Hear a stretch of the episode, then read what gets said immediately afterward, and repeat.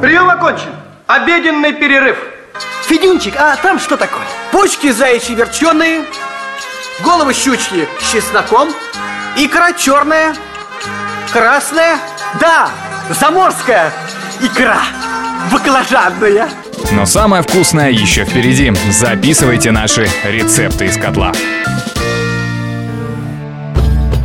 Здравствуйте, дорогие слушатели! В ближайшие минуты с вами я, Нина Витковская. Мы продолжаем знакомить вас с интереснейшими явствами ганзейской поры. Самые удивительные, а иногда и шокирующие блюда в программе «Рецепты из котла».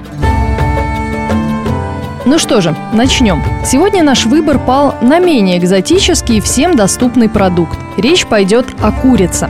Современный человек может ежедневно употреблять блюда, приготовленные из курицы. А вот средневековые люди этим похвастаться не могли. Курица в те времена была очень дорогой. Среднестатистический человек мог попробовать ее единожды в жизни.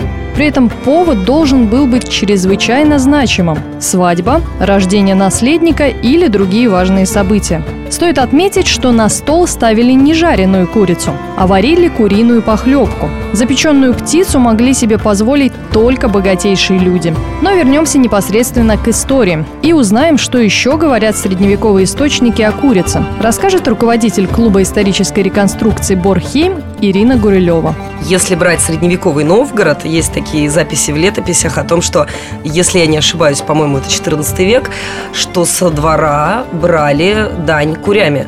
То есть, если у вас небольшое хозяйство, это могла быть одна-две курочки. Если у вас там побольше хозяйства, до 5-10 штук доходило.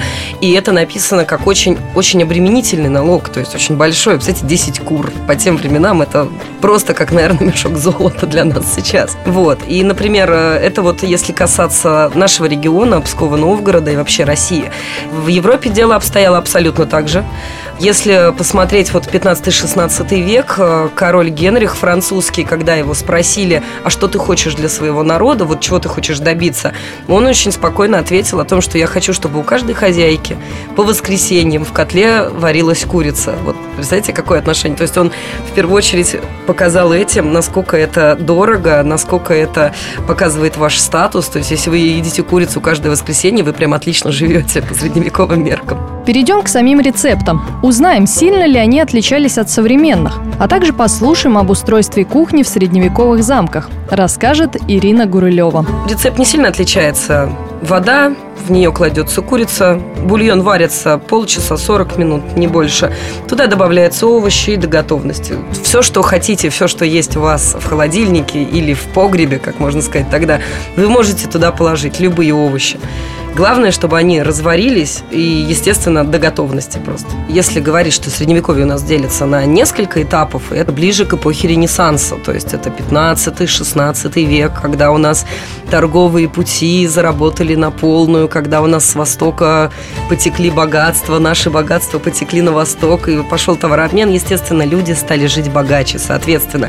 Что на Руси, что в европейской части. Уже в 15 веке в богатых замках той же самой Англии очень сильно меняется устройство кухни. В первую очередь мы говорим это о таких подобиях современного камина.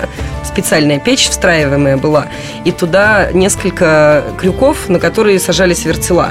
То есть на самом верхнем вертеле, допустим, жарились цыплята или жарились перепела с курицами. На вертеле среднем мог жариться баран, и на самом нижнем совершенно спокойно в этот же момент жарится теленок или часть коровьей туши.